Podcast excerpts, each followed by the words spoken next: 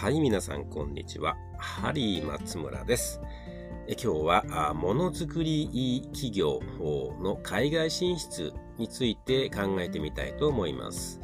え、ものづくり企業の、まグローバル化の大きな流れの中で、えーま計画を立て、えそして、えそれが実行されていく作業が大切になっていきます。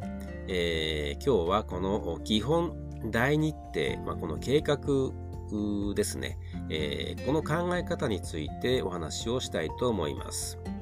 えー、大きな1番目、えー、として、基礎調査段階になります。えーまあ、準備ステージとでも言うのでしょうか。えー、ここでは4つの項目がポイントになります。えー、まずは、その地域、また国の市場、そして規制調査、えー、2番目にグローバル人材の育成、え確保、え3番目に現地調査、そして4番目に現地のパートナー探し、になります。えー、特に東南アジアの国々の場合は、現地のパートナーとの共同による会社の設立が求められるケースが多々ありますので、ここではこのパートナー探しはとてもポイントになります。さあ次に大きな2番目として実行計画作成段階えー、この中では3つの項目に分けられます。1つ目に投資計画案の策定。えー、2番目に現地 FS。まあ、FS というのはご存知かもしれませんが、まあ、フィジビリティスタディと言いまして、まあ、実際に、現地を見ながら、この計画が、実現できるのかどうかをよく見極めるという作業になります。そして3番目に、意思決定。このフィジビリティスタディのもとに、さあ、行くのか、行かないのかをここで、えー、決定することになります。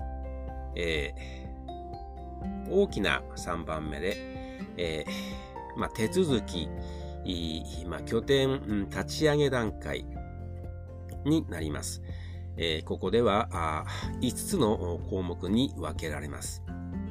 1つ目に現地の、まあ、ホーム、えー、ローム、えー、そして、え、税務調査です。え、2番目に登記、まあ、許認可の手続き。3番目に物件、え、用地探し。え、4点目に、現地の人材探し。そして5点目に拠点。をオープンする、こういった流れになります。以上お話しましたように大きな3つの、項目をそれぞれ、お話をしたことをやりながら、進めていくことが大切になろうかと思います。今日のところは、これで、えー、終わりにしたいと思います。それでは皆さん、えー、ごきげんよう。さようなら。